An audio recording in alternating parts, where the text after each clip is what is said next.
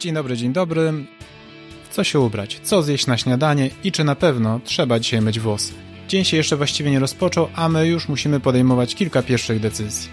Na szczęście z większością z nich radzimy sobie całkiem sprawnie, ale od czasu do czasu każdy mierzy się z wyborami, które stanowią większe wyzwanie, szczególnie wtedy, gdy idą za nimi spore lub długotrwałe konsekwencje.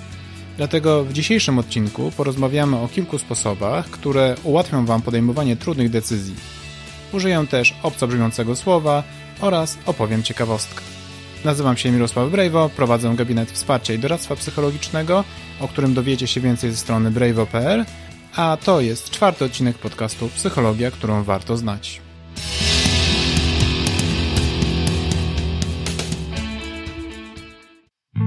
Rozdział pierwszy. Patrz szerzej, ale nie za szeroko.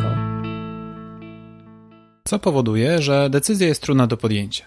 Przede wszystkim brak danych. Gdybyśmy mogli sobie przeanalizować każdą możliwą opcję, widząc dokładnie, co się wydarzy w przyszłości i jakie będą jej konsekwencje krótko i długoterminowe, trochę jak pewien doktor z uniwersum Marvela, jeżeli wiecie o kim mowa, napiszcie w komentarzu, wówczas podejmowanie decyzji nie byłoby takie trudne. Tylko, że my czasem nie wiemy i nawet zbierając bardzo solidnie informacje, w pewnym momencie możemy dojść do ściany, za którą jest już tylko niepewność. Bo przecież, jeżeli na przykład chcemy zmienić pracę, możemy porównać firmy oraz oferowane warunki, porozmawiać z przyszłymi współpracownikami i pracodawcami, ale i tak nie jesteśmy w stanie przewidzieć ze stuprocentową pewnością tego, czy na przykład za rok firma nie popadnie w jakieś tarapaty.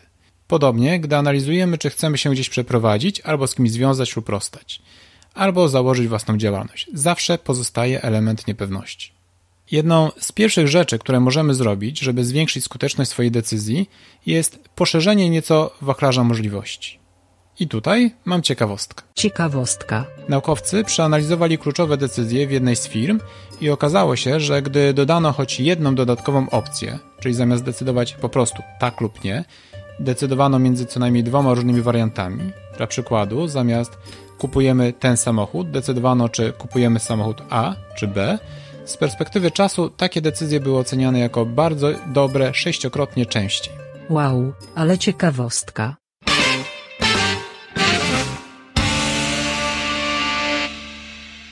Czyli zanim podejmiecie decyzję, postarajcie się znaleźć co najmniej jedną, a najlepiej dwie lub trzy dodatkowe możliwości.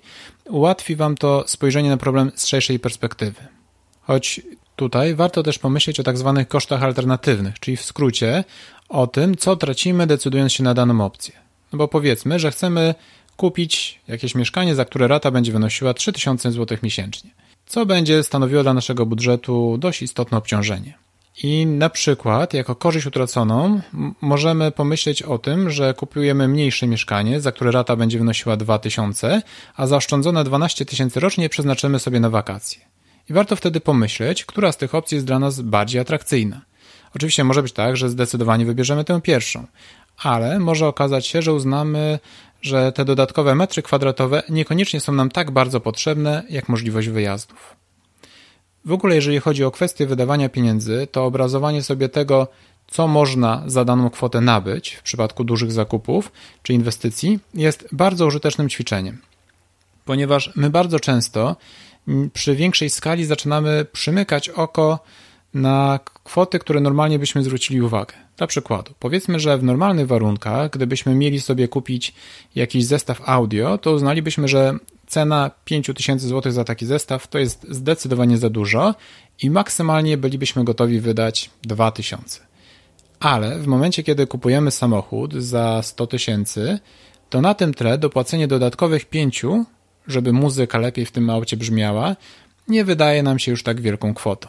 Więc, żeby odzyskać właściwą perspektywę, warto pomyśleć, co ewentualnie moglibyśmy za te 5000 kupić i co ma dla mnie większą wartość? To audio czy alternatywny zakup lub po prostu zaoszczędzenie kilku tysięcy.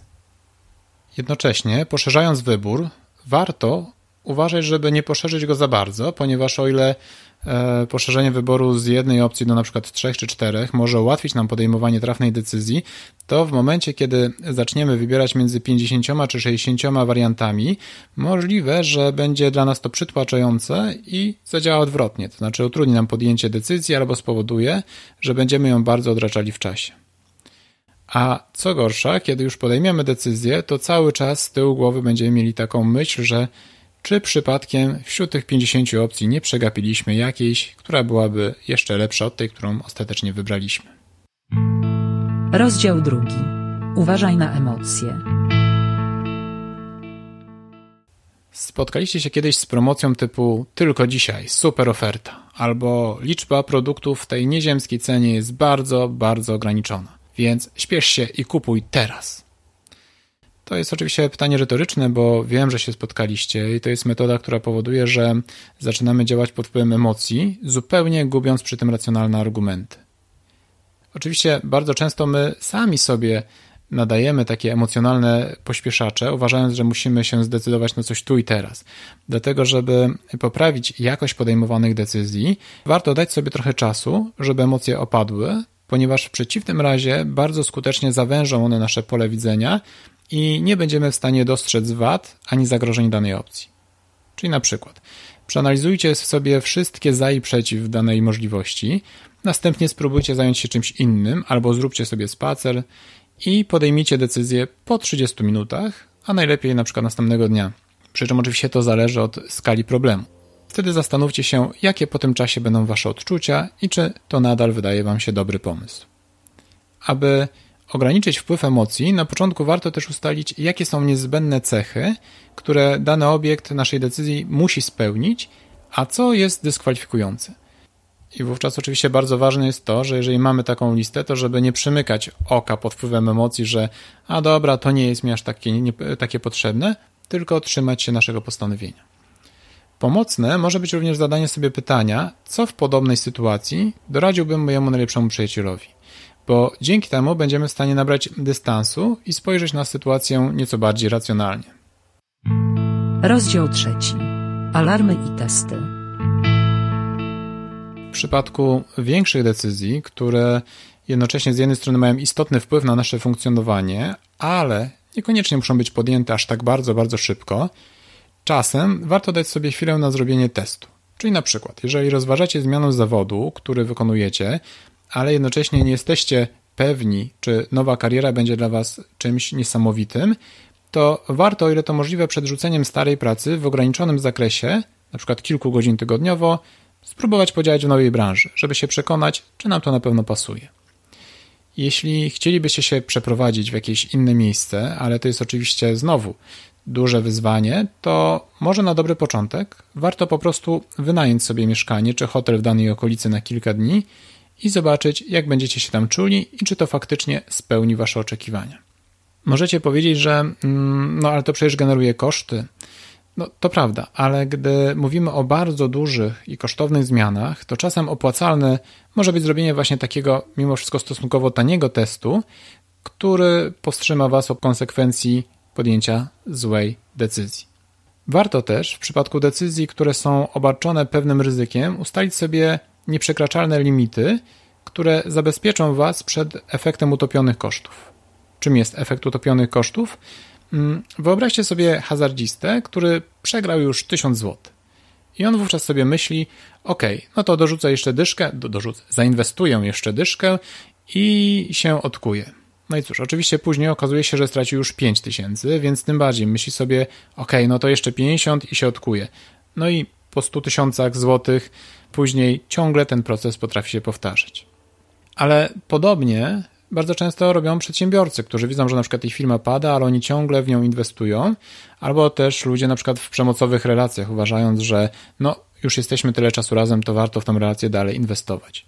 I żeby uniknąć takiej sytuacji, warto z góry ustawić sobie jakiś alarm, na przykład kwotę albo czas na inwestycje. Dla przykładu, tak, daję sobie rok, jeżeli w tym czasie moja firma nie przyniesie dochodów, to rozważę zmianę jej profilu.